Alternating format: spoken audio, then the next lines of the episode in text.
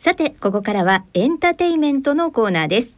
え今回は著述家プロデューサーそしておしゃべりカルチャーモンスターの湯山玲子さんにお話を伺ってまいります。よろしくお願いいたします。よろしくお願いいたします。はい。ではまずはこちらの音楽をお聞きくださいはい、えー、ということで、えー、素敵な音楽が流れてまいりましたけれども、うんはい、あのこの曲について、うん、お話しいただいてよろしいですか？この曲をですね、はい、えっ、ー、とヒナステラというですね作曲家です。はい、この方ですねクラシック音楽の中の人です。もちろんね、はい、なんですけどあの南米出身アルアルゼンチン。出身のですね作曲家で、はい、のバレエ音楽のエスタンシア組曲よりこれはあの第4曲目の「マランボ」という曲なんですよ。はいすごいですよ。なんか、なんか、千秋肉踊るとはこのことだという、ね、そうですね。情熱的な、うん、はい。で、この音楽が。何か流れる、はい、そうなんですね。コンサートが。はい。そのために持ってきました。はい、ということでですね。えっと、えっと、7月15日、来週土曜日ですね。はい。えっと、池袋の東京芸術劇場で行われるですね。はい。子供蔵。この子供蔵というね、あの子供のね、ちょっとこれ副題言った方が分かりやすいと思うんですけども、はい、子供蔵。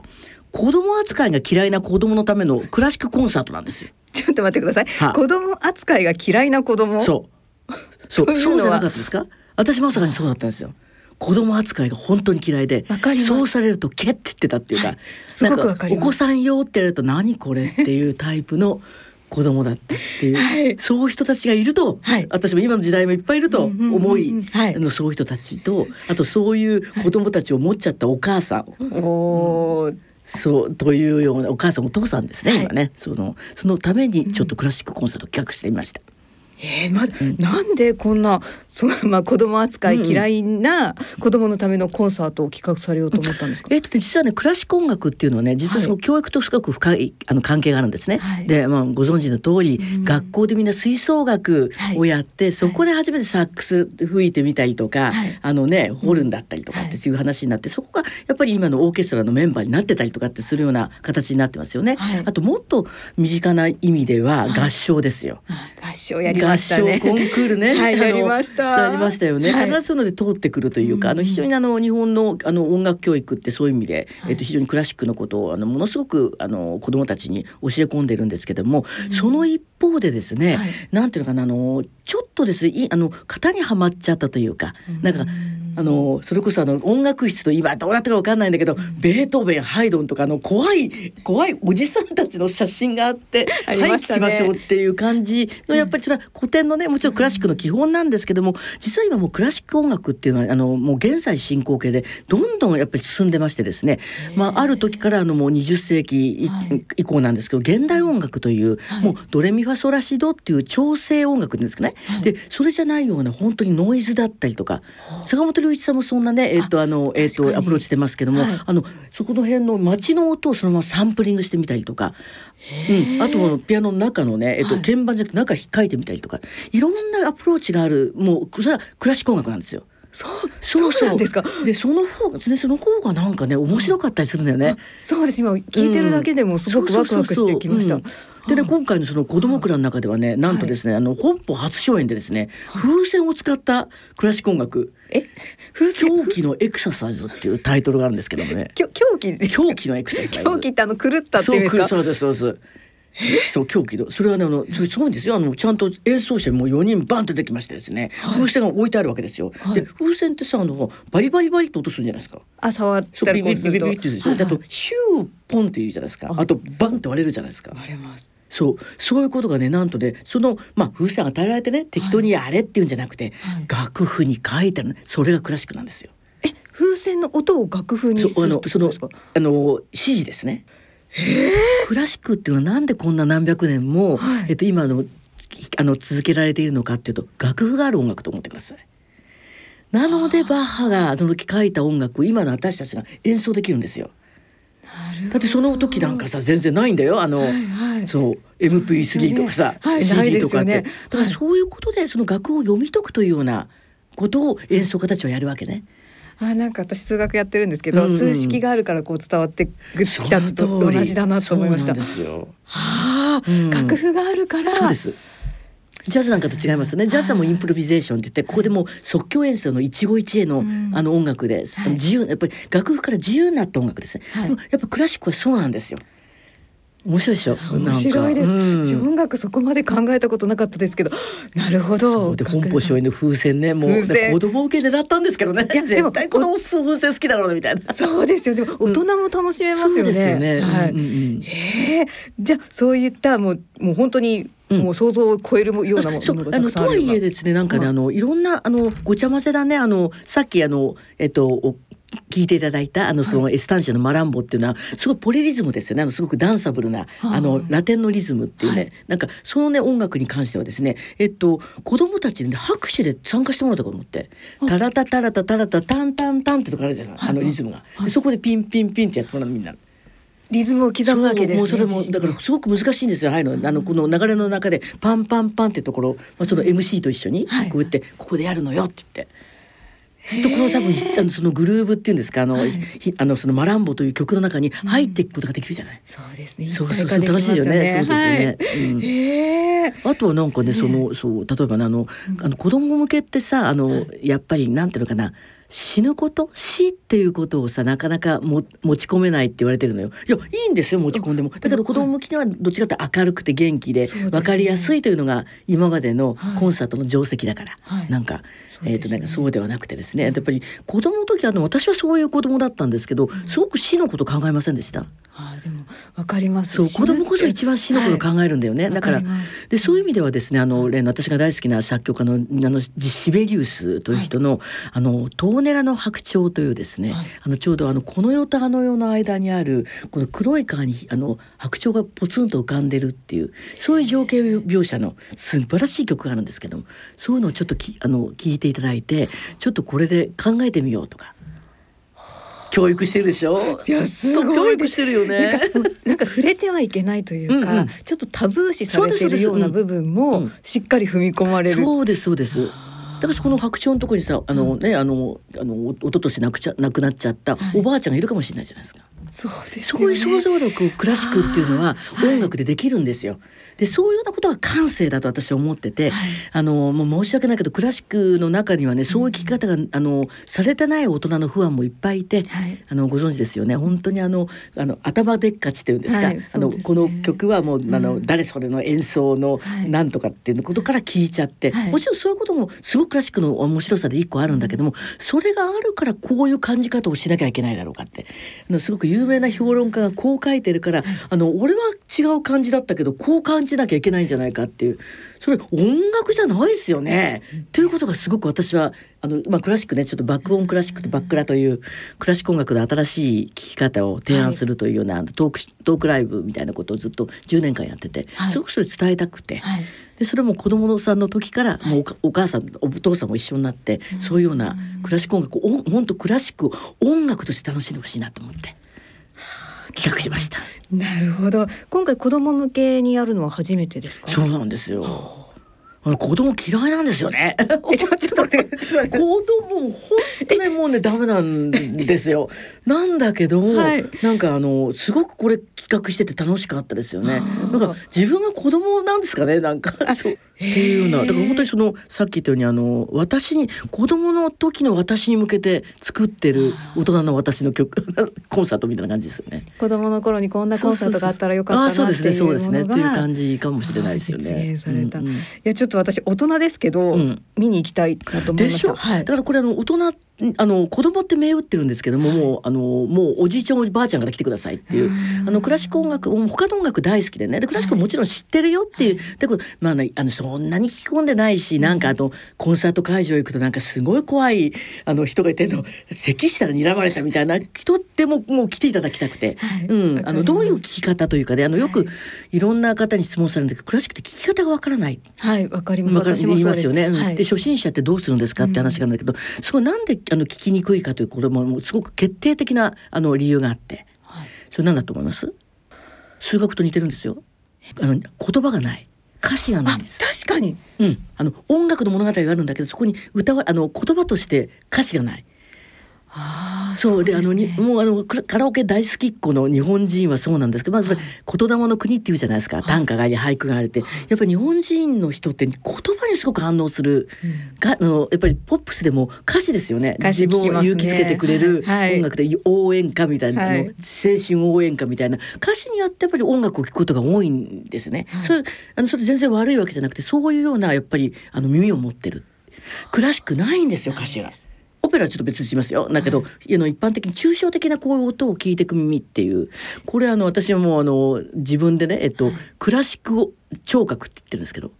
そう。でほら私の場合はほら親が、はい、あの作曲家の湯山明だから、はい、でそのクラシック聴覚に関しても普通にあのそういうもんだと思ってて歌詞がある音楽ももちろん大好き。カラオケ大好きだし、だけどそうじゃない時すぐあの耳を持っていけるっていう。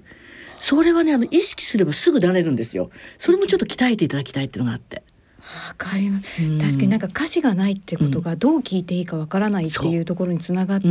ん、ちょっと敷居が高いというか怖,、い怖いっていうなんか私の中ではそういうイメージがあったんですけど。うんなるほどそこを切り替えられるわけですね。切り替えられるわけです。でそれで、あの言葉のでそこでなんか感情みたいなものがちょっとむき出しになるわけですよ。はい、で歌詞って何を何を書いてるかっていうその時のあのしみじみとかさ、はい、あと愛するとかさなんかドキドキとかワクワクみたいな感情じゃないですか、はい、今回ちょっと全部感情をすごく入れた曲なんですよね。エドワード・エルガーって人の弦楽セレナーですごく綺麗な曲なんですけど、はい、これでも初恋っぽいんですよ。初恋っぽい。初恋っていうかだからあの小学生でも初恋までいかないのかな。んかほらあの好きな異性がいてドキドキしちゃってチョコチョコレートとか渡すじゃないですか。ああいう感じの曲なんですこれ。急にこうなんか急にこっち振り向いた目があったキャーみたいな。それがそうそうこれ本当にこういう、うん、感覚のセンスの曲ですねこれは。いやなんかいいですね、うん、なんかもう意図しなくてもこう感情が動くというか、うん、自然に湧き上がってくるみたいな。そこに蓋してしまったらやっぱクラシックはやっぱり面白くないかな。うん、一緒にあの何の感情が自分の中から引き起こされるかっていう一種一種の自分実験だと思って、はい、いくとやっぱりこあの他のクラシックの扉がバーンと開いていくんですよね。交響曲でも何でも。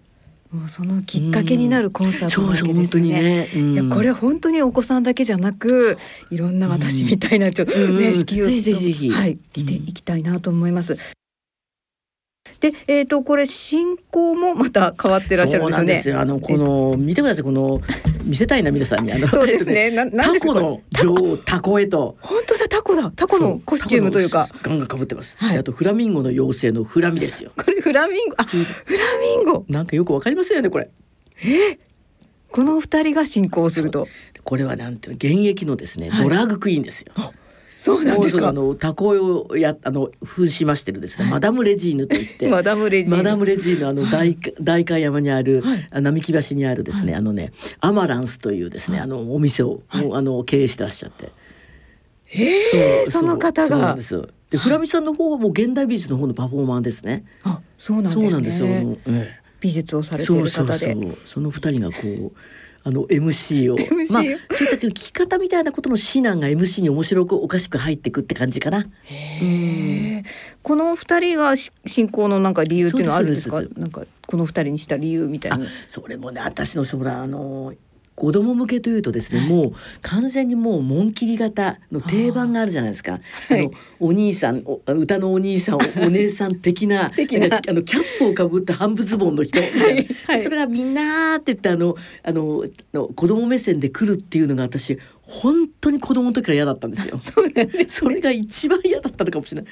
そうじゃなくてっていうなんかもっともうなんか演劇的というかさシアトリカルなというか。うんどうせあのねあのクラシック音楽ってやっぱり異世界に連れてってもらうような、えっと、はい、あの音楽の強さがあるから、はい、もう妖精とかね、はい、そう変な人たちを持ってきたかった。持ってきたくて視覚的にも楽しめますそうですね、うん、はい、でえっ、ー、と式が安倍かな子さん、そうなんですよ。もう彼女が来てくれたからこれはまあ本当にえっ、ー、とねあのもう成功間違いなしって感じなんですけども、はい、えっ、とあのもうすでにもうヨーロッパでもう中心で活躍してる方です。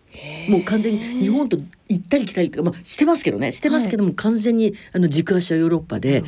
えー、特にあのえっ、と式だけではなくてあの現代音楽の作曲家としても有名で。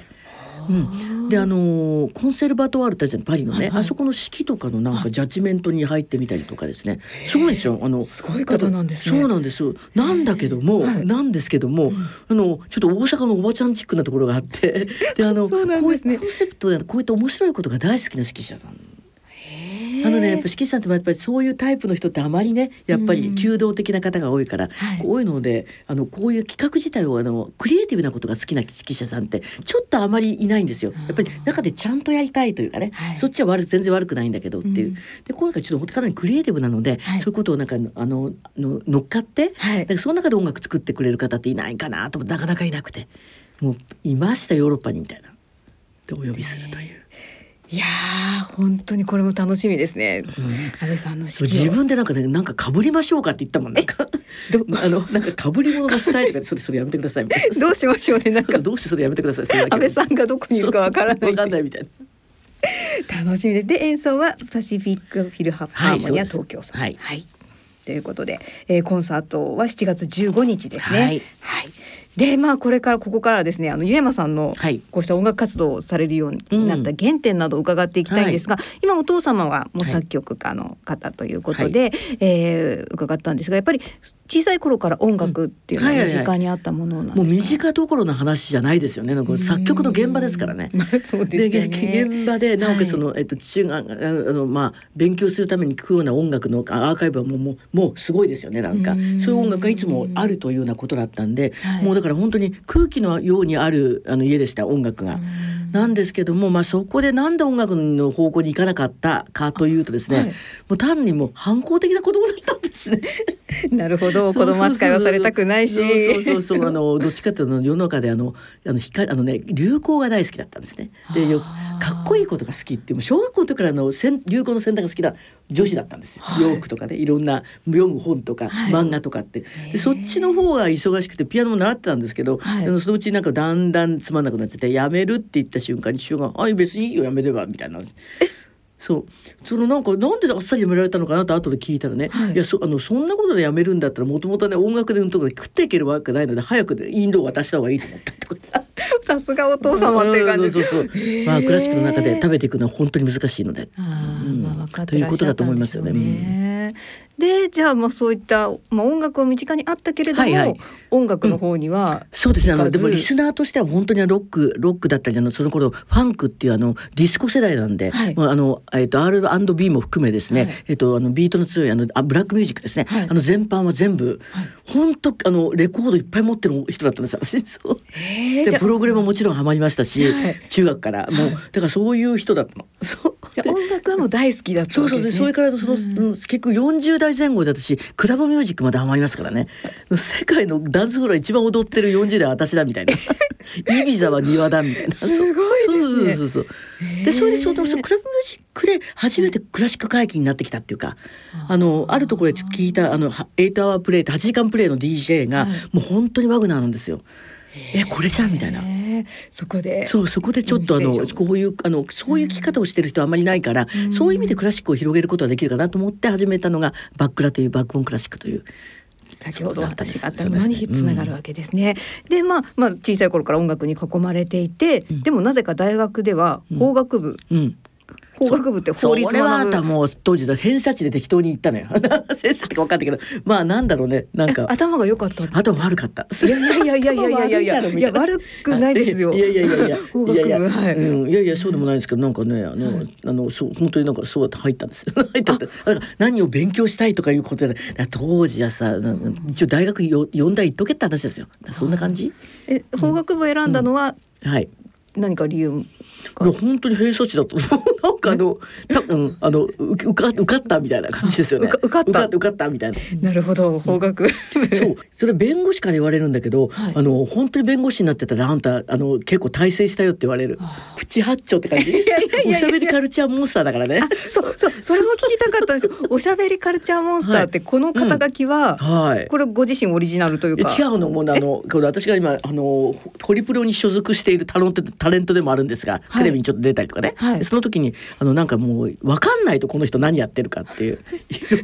でなんかちょっと分かりやすいキャッチーなあのふあのなんかなあの肩書きがないかって言って、はい。なんか言ったらそれが出てきたっていう。あなるほど。おしゃべりカルチャーモンスター。それぐらいややっていいだろうみたいな。これは何でも話せる、あカルチャーに関してはね、そうなんですよ。あの私あの今クラシックの話ずっとしてましたけども、もともとあのえっ、ー、と会社員経験がすごい長くて、私の世代にはい、にはですね、えっ、ー、とチケットピアでしたっけ？違うピアですね。チケットピアの前身というかピアと雑誌のチケットピアじゃなくてその前身なんですね。あ前身とかね、あ知らないよね今の人って。ピアってあの80年代にやっぱ今のヤフーみたいな情報発信の、はい、あのすごいあの販売ブスあの販売部数のですね、はい、雑誌を出してたんですよ。そこにも映画演劇音楽美術のこういった情報が全部入ってて、はい、それがもうなんていうのもう若者のなんていうのバイブルみたいな、うん、もうでそこにあの私は新卒で入れたんですねなんか。そう。でそこで行ったら、まあ、ずっとこの音楽やったし音楽の家だしもう絶対音楽の,、あの方に行くと思ったら、そういう人事じゃなくてあのちょっとくらこうなんていうのクロスオーバーさせるっていうのそういう時のなんかそういう方針があったみたいでなんとですね、はい、寄席演芸能狂言歌舞伎ってそっちに配属されちゃって、はい、でそれ行ったらややっぱりやるじゃないですかなんか、まあ、しょうがないですよね。そこすごい詳しくなっちゃって。でそれでだからもうあのその後に私あのアートもあの自分それは自分の方から近づいていくんですけど、まあ、だから映画演劇音楽美術って全部だ語れるんですよ語れるってのおかしいけどそうなの。語れちゃおかしいけどもっていう、興味を持ったらとか、まあ、そういうところに行ったら、うん、もうすごくそれに対してこう勉強されるというか。まあそうですね。やっぱりそこにいることのそうですね。あのやっぱり興味を持って別に最初好きでも何でもないんです。通ううちに見方が分かってきますよね。でとにかく、ま、見方が分かってなくてもあのこれも重要なんですけどあの、えーと、あの打席に立ってボールを打っていくっていうか何度かやるうちにあの輪郭が分かってくるっていうあのあのすごい難しいさすがドストエフスキーとかそうじゃないですか。分かんないけど読んでいくうちに、はい、ま、な真ん中辺からリズムが出てきてバーッと読めるようになるっていうあの分かんなくてもとか読んでいくっていう感じ。そうそうそう。数学もそういうとこあるんじゃないあります。あるよね。分かんなくてもとにかくやっていくとやっていくとそうそうそうある時パツッとこう開けるそれも私あの前のあの、まあ、ポップス時代からそれは本当にそうだったので、うん、やってみたらやっぱり全然扉開きますよね本当に。それをいろんなもう分野でされていて、気がついたら全ておしゃべりカルチャーモンスター。何なんだって先がダメじゃないかって。いやいやいやいや、いやでもいらっしゃらないですよね。ここまでいろいろ語れる方年齢はあるよね。そう。であとやっぱりあのやっぱりあの専門の方多いじゃないですか。やっぱりすごく深くやってきて、はいはいね、やっぱりそのそのそうじゃなくてやっぱりそのめまんべんなくというか、うん、あの私が得意としてるのは割とこっちのジャンルのこのセンスはこっちのジャンルだったらこれだなっていうその投下ができるっていうのは強いとこかな。あと歌舞伎の例えばその義経千本桜の、えっ、ー、と忠信のあの時のバックグラウンドミュージック私クラシックから持ってこれますよ っていう感じってわかります、そんなないですけど BGM はないんだけどそれっぽい感覚っていうのかな。うんすごいそれできる方っていらっしゃらないですね。まあ、そうなるとすごく批評は批評というか評論は面白いですよね。うん、そう見立てってことなんですけども。すべ、てこう俯瞰してこう同じように見れた見れているからこそできることなんですかね。あそうですよね。私あのグルメもね私辻辻静雄文化賞文化賞の評議員やってるんですけど私寿司の本書いてたりして。あのそう寿司のねあのフランス料理のコースなんかあるじゃないですか、はい、あれも非常に公共国的なんですよ。どこでこの第二楽章を持っていくのかみたいな。そう。セカンドピアットみたいな。そうとかねその構造で見せていくだから西洋音楽は全部そうです。あの西洋の文化はすごくそれが多い。構造で見せていく。日本はやっぱりなんかねあの平面で点滴なんだよね。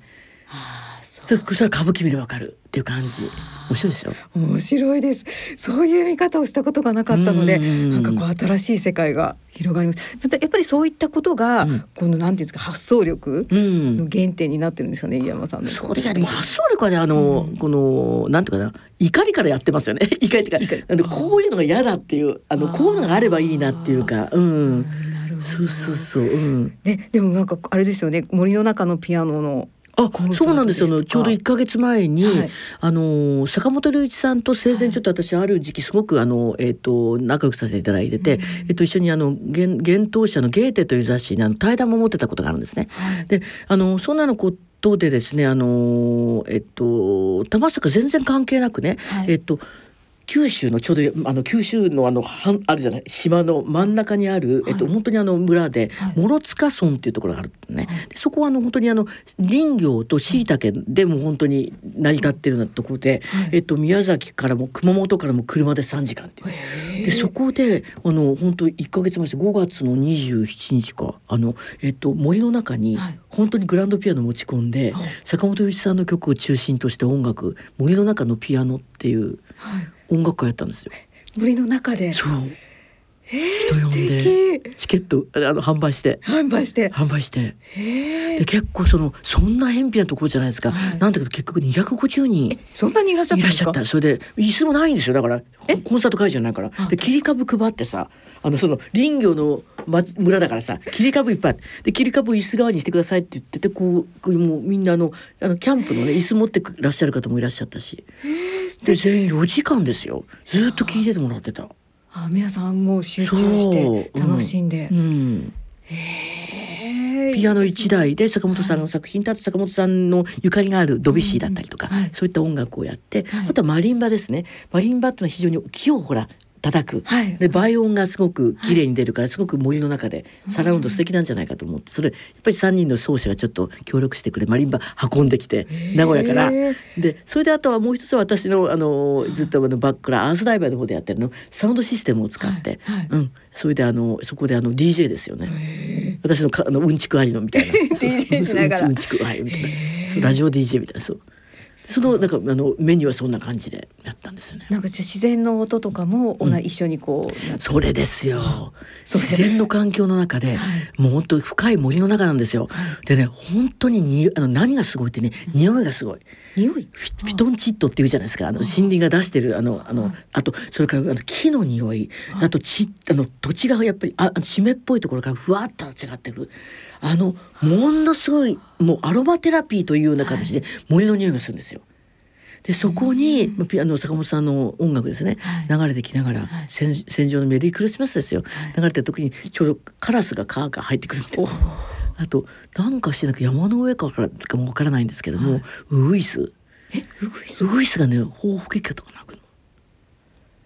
へえすごい効果音とか天然そうそうそうそうそれもあと川あと風の音ですよね。さわさわさわさわって音とか。あとあの五感ですね。そうやって風がぶわっとこう押し寄せてきたりとか山の中で火が陰ったりとかってそういうこと全部音楽と一緒に聞く体験ですよね。なんかもう本当に私たちが今こう感じられなくなっている、うん、そうですそうです。本当そうです、ね、うん、そういうものを含めて音楽ってあるんだなっていう、うん、なんか。そうそういう聞き方もあってもいいんです、うん、今なぜかというと今ねホールってあの、まあ、いろんな素晴らしいホールが日本にも海外にもいっぱいあるけど、うん、それやっぱり音響のプロがもうめっちゃくその測ってさ、もうさあのいかにこう反響板使って建築のいあのと音響学の推移を極めて、そういうことであってそれは素晴らしいんだけどもそれはそれ。はいあのそこで聴かせるクラシックもあるけどもそう同じクラシックがじゃあ森の中に持ってったらどうなのか例えばそれを、うん、例えば滝の横に持ってって滝の音と一緒に聴いてどうなのかとかって。ありますよね。ね楽しみ方も現代にありますよね。でこれもそうなんですよ子供くらいに関してもゼロ、歳の子供と子供がいるんで、うん、これ絶対泣きますわ。そうですよね。それクラシックでご法度なんです今。それくらいのちょっとした子供なんていうのはあのおとなしくしててほしいんだけどもちょっと許そうよという寛容ですよね、うん、今日本に全く足りなくなってる。で、ね、そういうあのあのちょっとざわついたクラシックの現場なんですよ。はい、でしかしながらこれってね歴史的には19世紀の中頃までクラシックの現場ってそうだったんです。19世紀の後半から急にそっちに20世紀にこうきつくなっていってで今でも海外のオペラとかうるさいっすみんな喋ってる。あ、そうなんですね。じゃあそう日本が異様に今静かにしなければいけないもうカサカサキャーですからね本当に。と見られますよね。でちょっとそのアンチテーゼもちょっと含まれてるかな、ということですね。はい。ではですね、えー、まだまだお話伺いたいんですがそろそろお時間となってしまいましたので改めましてこの7月15日13時会場14時開演、えー、池袋にあります東京芸術劇場で開催されます子ども蔵子ども扱いが嫌いな子どものためのクラシックコンサートについて、えー、ご紹介をお願いいたしますはい、えー、とですね、もう本当その名の通りですね、はい、えっ、とあのもうこれ本当にゼロ歳のお子さんからですね、もう九十歳以上のまあ今百歳でもいいよね。そうですね。あのもう、はい、あのもう五世四世代ぐらいあの一緒に来ていただいてですね、えっ、ー、と音楽クラシック音楽をなんだろうな自分が参加したりとかですね、あとなんか自分のあの心がワクワクしたりとか。したりとかですね動く様子を自分で楽しんでいただきたいというようなそういう能動的な、えーと楽しいコンサートにしたいと思いますのでぜひ足を運んでいただけるととっても嬉しいです。はい、ぜひ皆さん会場に足をお運びください。えー、ありがとうございました。ゲストは、えー、著述家、プロデューサー、そしておしゃべりカルチャーモンスターの湯山玲子さんでした。ありがとうございました。ありがとうございました。